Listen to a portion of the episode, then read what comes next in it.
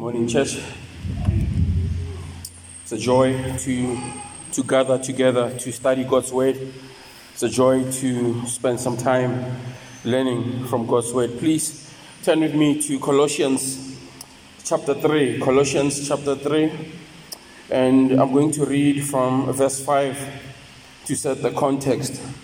Colossians chapter 3. And we are, we are continuing with our study here in the book of Colossians, and we will be looking at verse 12 all the way to verse 17. But I'll start reading from verse 5 to set the context. And it reads as follows Put to death, therefore, what is earthly in you sexual immorality, impurity, passion, evil desire, and covetousness, which is idolatry. On account of these things, the wrath of God is coming. In these you too once walked when you were living in them, but now you must put them all away. Anger, wrath, malice, slander, and obscene talk from your mouth. Do not lie to one another, seeing that you have put off the old self with its practices and have put on the new self, which is being renewed in knowledge after the image of its creator. Here there's no Greek and Jew, circumcised and uncircumcised, barbarian, Scythian, slave, free, but Christ is all and in all. Put on then, as God's chosen ones, holy and beloved, compassionate hearts, kindness, humility, meekness, and patience, bearing with one another. And if one has a complaint against another, forgiving each other as the Lord has forgiven you so you also must forgive. And above all these, put on love, which binds everything together in perfect harmony. And let the peace of Christ rule in your hearts, to which indeed you are called in one body, and be thankful. Let the word of Christ dwell in you richly, teaching and admonishing one another in all wisdom, singing psalms and hymns and spiritual songs and thankfulness in your hearts to God. And whatever you do in word or deed, do everything in the name of the Lord Jesus Christ, giving thanks to God the Father through him. Amen. Brothers and sisters, the title of my sermon is Living the Christian Life, a new humanity prescribed. Living the Christian life.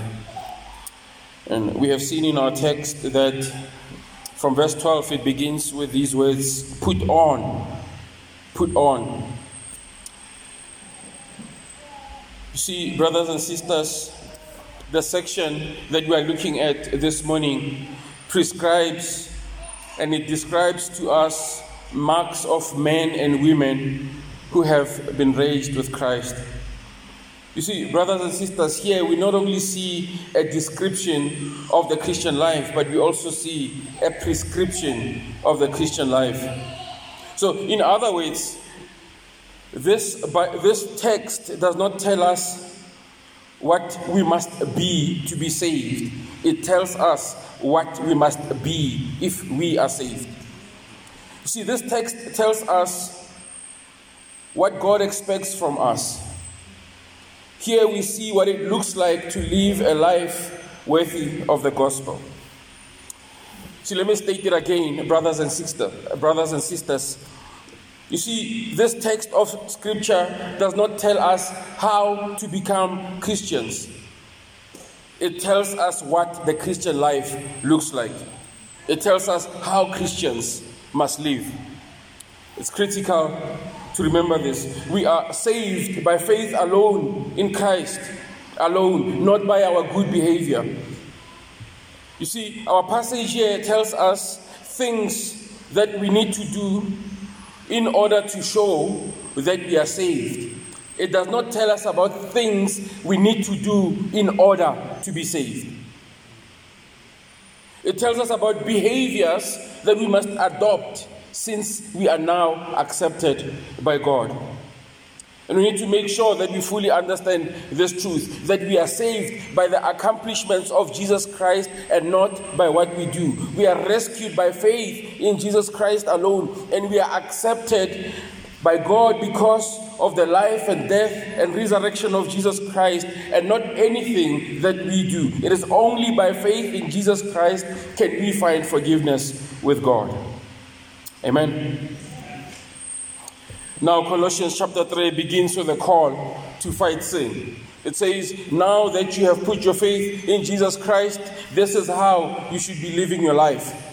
Now that you have believed in Jesus Christ, this is the direction that your life needs to take. Now that you are new, now that you are raised with Christ, this is the life that you must live. This is the path that you must walk. This is how you must talk. This is how you must think. This is how you must live. Colossians chapter 3 begins with the words in verse 5 Put to death, therefore, what is earthly in you we look at the same chapter in verse 9. Put off the old self with its practices. And as you get to verse 10, we see a shift here. It says, Put on. Brothers and sisters, this is the key to the Christian life. Put off and put on.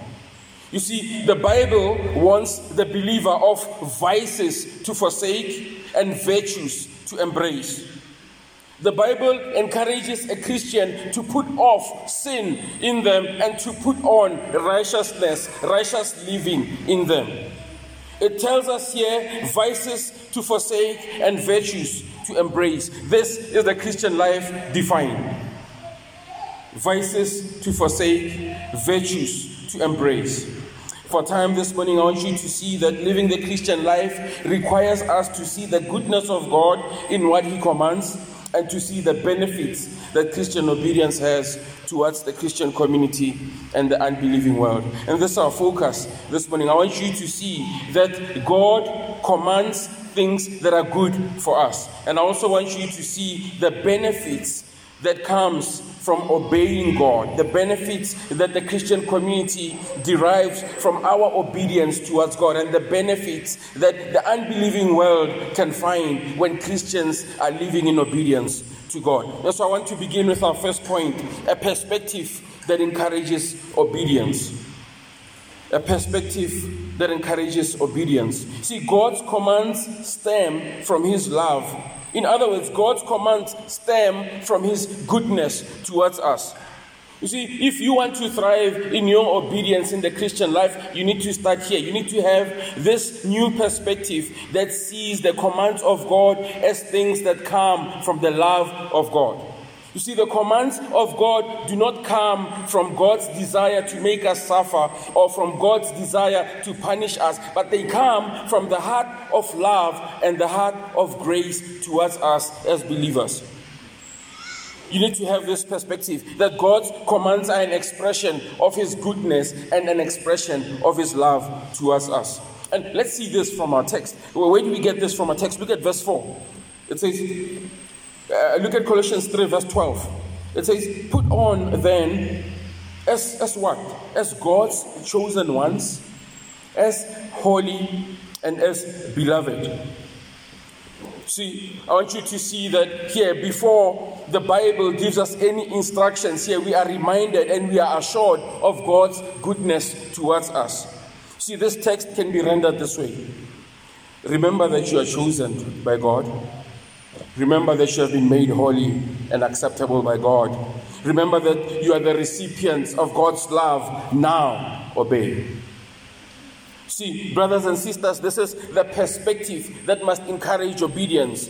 To obey God faithfully, you must first believe that there is nothing sinister in the commands of God. There is nothing harmful in what God instructs. There is nothing evil. There is nothing punitive about the commands of God. This is the perspective that we must embrace. If you want to obey God fully, you need to see that what God commands come from His love towards us. God's commands are rooted in God's goodness God's commands are firmly established in God's love. God's commands are an expression of God's pleasure towards His people. All the commands of God are meant to drive us to enjoy God, to live fully, to be free, to be a blessing to others. This is why this text begins with this reminder of who we are. We are God's beloved, we are God's chosen ones. And before the Bible gives us instructions here, it starts with this reminder. It starts with this perspective that we need to embrace.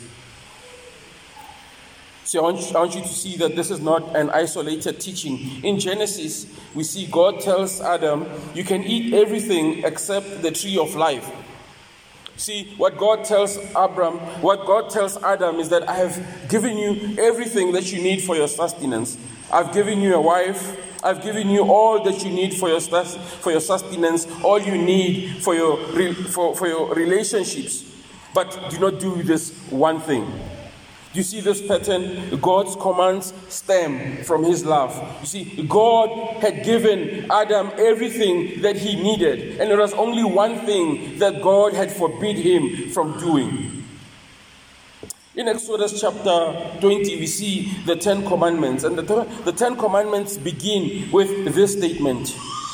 Exodus chapter 20, verse 1 And God spoke these words I am the Lord your God who brought you out of the land of Egypt, out of the house of slavery. How often do we forget the beginning of that chapter? How often do we forget the beginning of these words in Exodus chapter 20 in the Ten Commandments? That they don't just begin with giving instructions, but they begin with a reminder of God's goodness towards his people. That I am the Lord your God who brought you out of the land of Egypt. I am the Lord your God God who brought you out of the land of slavery. I am the Lord your rescuer, the Lord your redeemer, and therefore obey me. See, the commands of God stem from God's goodness and God's love towards his people. And this is the perspective that we must embrace if you want to live a life that honors God. You see, if you see God's commands as God's punishment and God's restriction towards you, you'll not obey fully. But if you see God's commands as God's expression of His love towards you, then you'll love Him and obey fully because you know what God desires for you is what's good for you, and what God longs for you and what God commands to you is what's beneficial towards you. This pattern we see over and over in scripture in Matthew chapter 11, verse 28. Jesus he, he issues out this great invitation. He says in Matthew 11, verse 28, Come to me, all who labor and are heavy laden, and I will give you rest.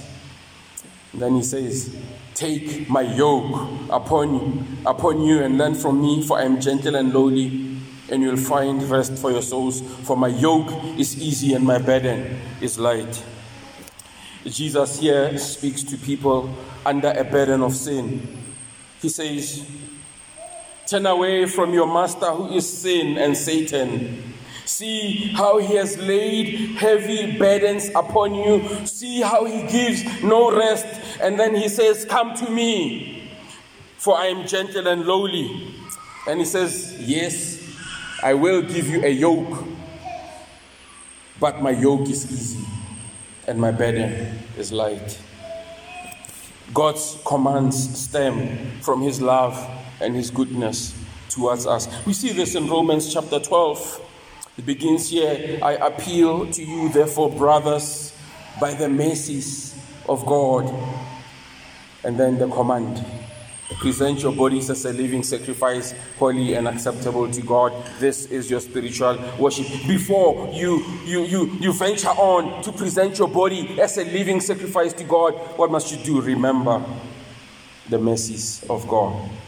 God's commands stem from God's goodness towards you. Brothers and sisters, embrace this perspective. Consider the mercies of God in your life. See the forgiveness of God. See the compassion of God. See the love of God in your life and then give your life to God. God's commands stem from His love and goodness. Do you see this? Do You see this in our text. You see this in Colossians 3, verse 12. Put on then, as God's chosen ones, holy and beloved. This is a reminder of who you are, a reminder of what God has made you because of His Son, Jesus Christ. You are chosen by God. You are made holy and acceptable by God. You are the recipient of God's love. Now, obey. This is the perspective that encourages obedience.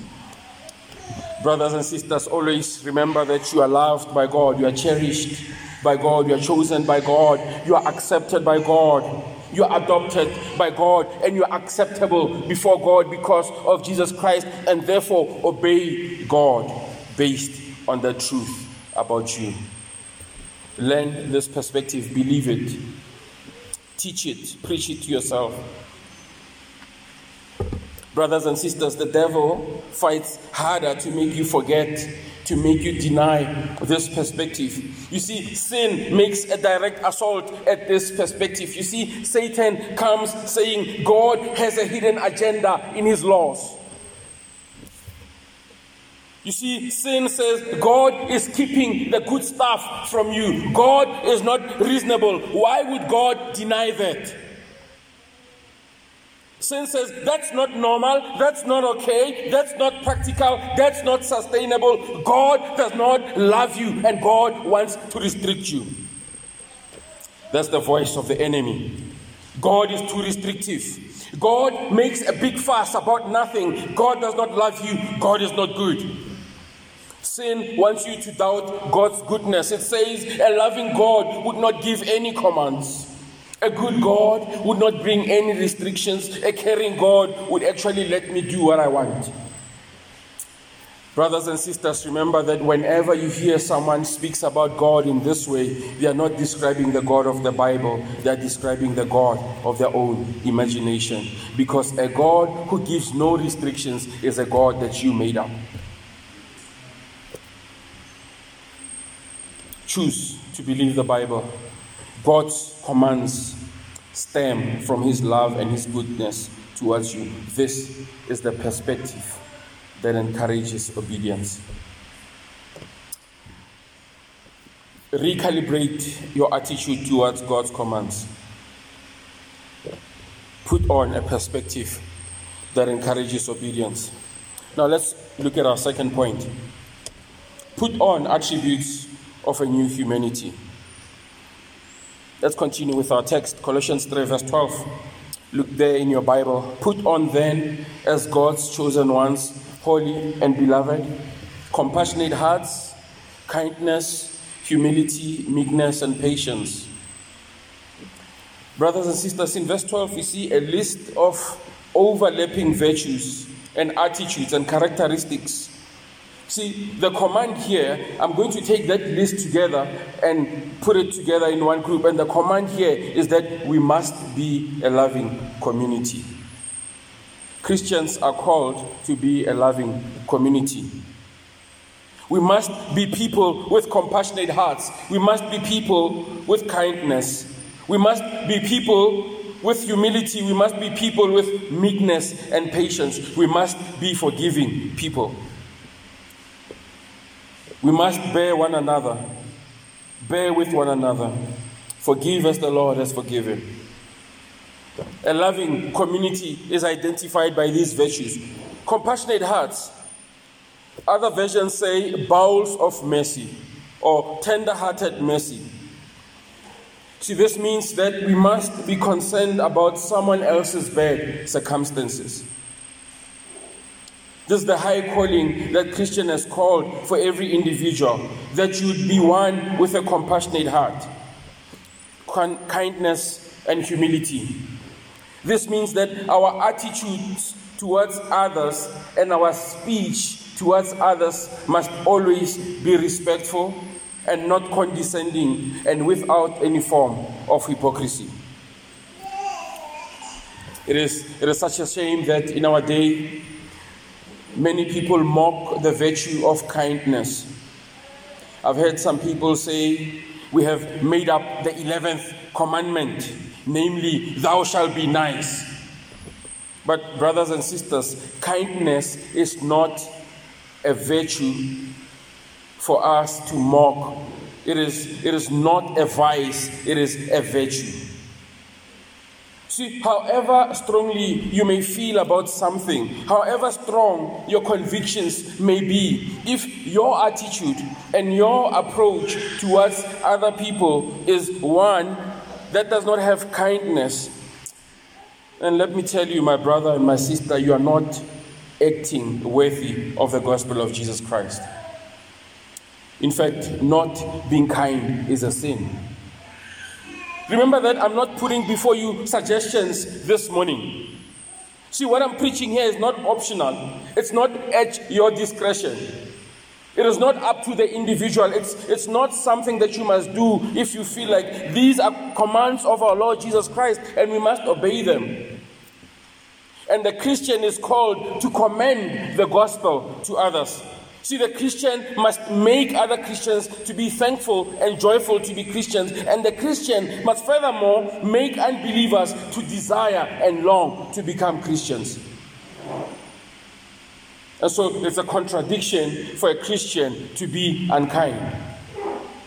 This is the prescription of a new humanity. We must be a loving community by being compassionate, by being kind and humble. We are also called to be meek and patient. See, meekness is the opposite of rudeness and harshness. And patience is the opposite of resentment, of revenge, of wrath. You see, this kind of person is a person who is not quick to retaliate. They are not quick to fight back. They are willing to be wrong. And these are the marks that should identify Christians. These are the marks that should identify those who have put their faith in Jesus Christ. These are the characteristics that we must put on meekness and patience. In a world that preaches that we must elevate ourselves, that we must put ourselves first before others, that we must take care of number one, that we must elevate ourselves, make sure that we are above others. The Bible tells us something that's countercultural, something that's against the grain of the society. It says believers must be marked with meekness and patience. In a world where patience is mocked, where patience and meekness and humility is equated with weakness, the Bible calls us to not listen to the world, to say, let every man be a liar and let God be true. Brothers and sisters, imagine a home, imagine a church where the mothers and the fathers are meek and patient Imagine a home where the children have been trained in meekness and gentleness. Imagine a community where true Christians set an example with compassion, with kindness and humility, with gentleness, with meekness, with patience. Imagine a church where believers bear with one another and forgive one another. Brothers and sisters, we don't need to imagine that. We can be that. And that's what the scripture says be who you are. We need to grow in these virtues. Whether we are at home or at work, whether we are in the community, whether we are in public or in private, we need to exemplify these virtues. We need to exemplify these virtues when it's easy and when it's hard. We need to be who we are even when it seems like it's impossible to do that. That's the high calling of a Christian. Be a loving community. Look at verse 14. And above all, above all these, put on love, which binds everything together in perfect harmony. See, without love, other virtues cease to have the value that they are meant to have. You cannot be compassionate, you cannot be gentle and kind, you cannot show humility, you cannot be meek, and you cannot give forgive others if you do not love them. And the reminder is key here. This is what needs to drive us to express these characters even when it's not easy. It is our love and our commitment to the brothers and sisters, and our love and commitment to our God and Savior. Ephesians chapter 5, verse 1 and 2, it says, Be imitators of God as beloved children, and walk in love as Christ loved us and gave himself up for us, a fragrant offering and sacrifice to God. Let us see the next virtue that we must put on. Look at verse 15. It says, Let the peace of Christ rule in your hearts. What does this mean? It means here that let Jesus Christ Himself be your assurance of salvation. Find your peace in the accomplishments, in the work, in the completed work of Jesus Christ. You see, the idea here is work hard to live a new life, but don't rely on your own works for your acceptance before God. Never put your assurance of salvation in your own efforts. Remember that it is Jesus who has accomplished the peace that you have with God, and it is Jesus Christ who will sustain it. One commentator, William Hendriksen, says about this verse this peace is the condition of rest and contentment in the hearts of those who know that their Redeemer lives. It is the conviction that the sins of the past have been forgiven. It is the conviction that the present is being overruled for good. And it is a conviction that the future cannot bring about separation between Christ and his own. Amen. This is the peace that we are called to embrace. This is the peace that must rule in our hearts. And the Apostle Paul here says, Preach this truth to yourself. Remind yourself that Jesus is enough. Believe it, trust it, meditate on it. Realize that Jesus is your only comfort in life and in death. What peace can give, what truth can give me peace in all circumstances? It is the truth that I'm not my own, but I belong in body and in soul and in life and in death to my faithful Savior, Jesus Christ. Remind yourself of this truth Remind yourself that Jesus has fully paid for all your sins with his precious blood. Remind yourself that Jesus Christ has set you free from the tyranny of the devil. Remind yourself that Jesus Christ watches over you, watches over your soul. He protects you, he sustains you, and he keeps you, and he'll ultimately glorify you and bring you perfected before the Holy God. Remember that it is Jesus Christ who will present you before God as one who is holy and blameless and above reproach. Remember that it is He who makes you wholeheartedly willing and ready from now on to live for Him. Remember that it is Jesus who accomplished the peace that you have with God, and it is Jesus who will sustain this peace. As we continue with our text, we see our next virtue be thankful. Look at the end of verse 15 and the end of verse 17. Be thankful. Give thanks to God the Father. See, thankfulness is an expression of your understanding of grace. So, in other words, a thankful person is one who realizes that all blessings come from the hand of God.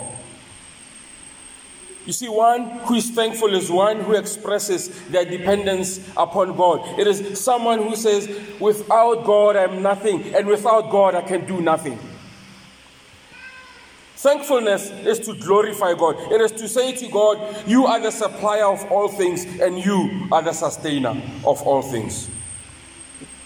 Show me someone who's not thankful. I'll show you someone who lacks joy. Show me someone who's not thankful, I'll show you someone who lacks contentment. Show me someone who's not thankful, I will show you someone who expects to be served by everyone. I'll show you someone who is quick to see problems, someone who is easy to offend, someone who is not willing to serve others.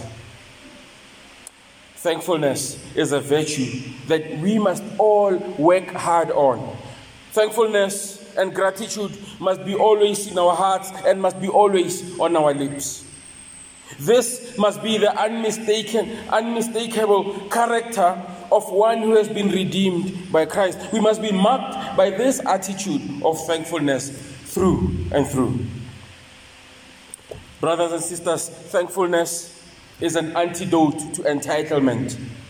Thankfulness is a cure for grumbling. Thankfulness is a solution to complaining. And thankfulness is a corrective to selfishness. How are you doing with this? As we come to the end of the year, when was the last time you've expressed thankfulness to God? When was the last time you've expressed thankfulness to others in specific ways. Thankfulness gives glory to God and it gives much encouragement to God's people. Consider how you can live a life of thankfulness. Consider how you can express more thanks to others. Let us look at the next virtue that we are called to put on. Look at verse 16. Let the word of Christ dwell richly, study, teach, and admonish and sing. See here, the word of Christ is the Bible. And to dwell richly it means that the Bible must govern, must influence, and take priority in your life. You see, this Bible, the, the special revelation of God, should govern every thought, every word, and every deed of your life.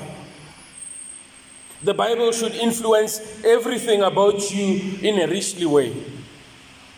See, being a Christian means that you have forsaken all others and now you take your marching orders from Jesus Christ and He has spoken through His Word, the Bible. Being a Christian means that your thinking and your decision making must be aligned with the principles of God's Word. You see, if the Bible says one thing and the society says another, you must stick with the Bible. If the Bible commands what society forbids, you must obey the Bible. The Bible stands superior to our traditions. The Bible stands superior to our cultures, to our norms, and our society. All believers must be marked by an obedience to the Word of God. Let the Word of Christ dwell richly in you. Then, as the text continues, it says, teaching and admonishing one another in all wisdom, singing psalms and hymns and spiritual songs with thankfulness in your hearts. So let the word of Christ dwell richly in you. And the question is how?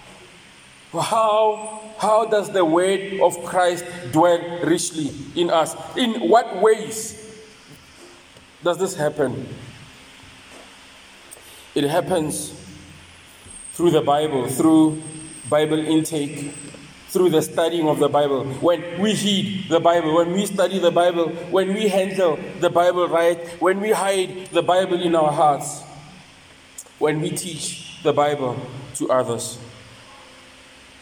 And as the text continues here in verse 16, it says, This word of Christ will dwell in you richly as you teach and admonish one another in all wisdom. And then it also says, in singing psalms and hymns and spiritual songs.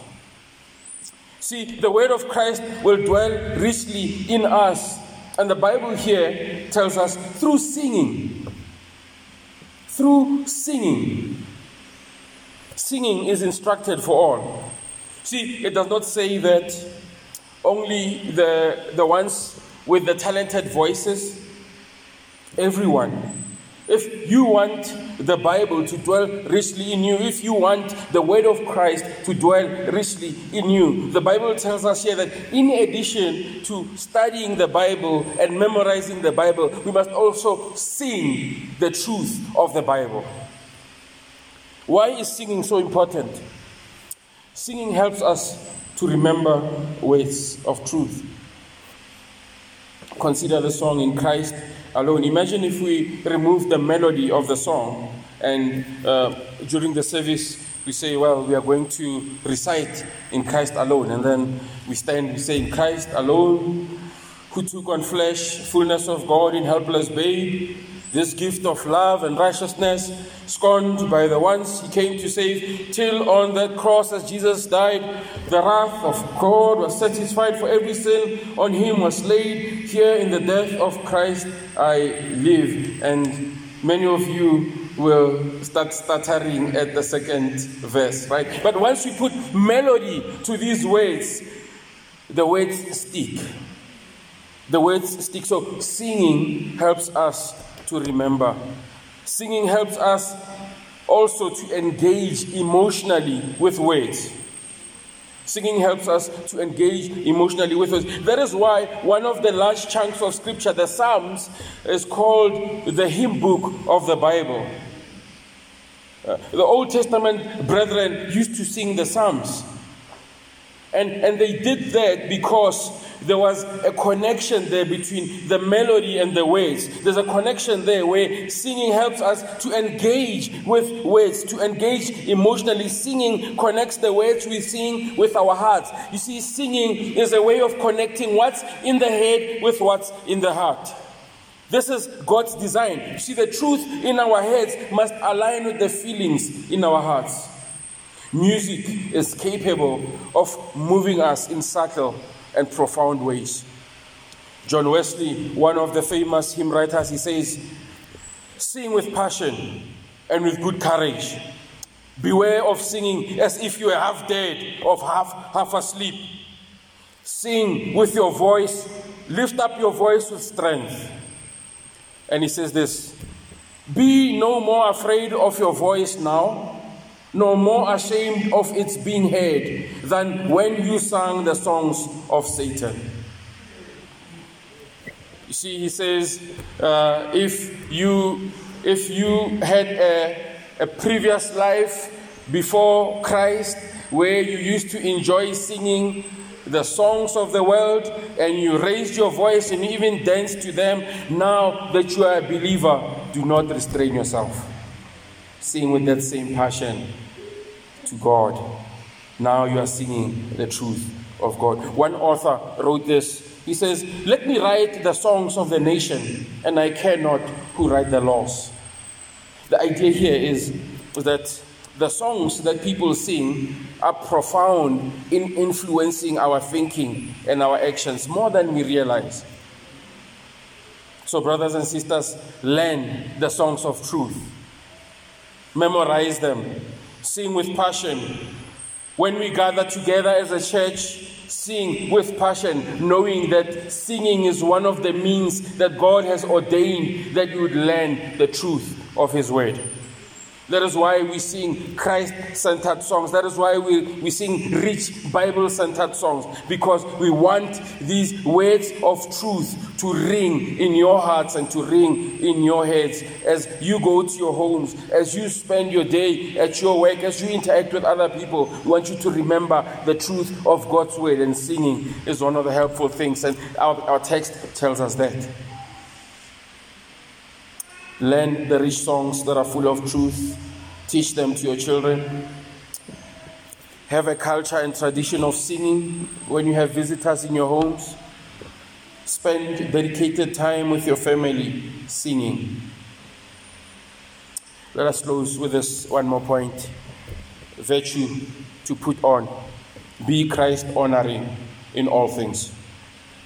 Look at verse 17. And whatever you do in word or deed, do everything in the name of the Lord Jesus Christ, giving thanks to God the Father through him. Pay attention to the, these words in verse 17 in the name of the Lord Jesus. To do something in the name of someone means to act in their name, it means you represent them or it also means that you are empowered by them to do so. So here's the idea here. Here's the, the big idea of this verse. The Bible is saying to us, Christians, remember that you represent Jesus Christ. See, the Bible is saying to us this morning, Look at your life and ask yourself this question. Look at your life and ask yourself this question Can I really do this if I am representing the Lord Jesus Christ?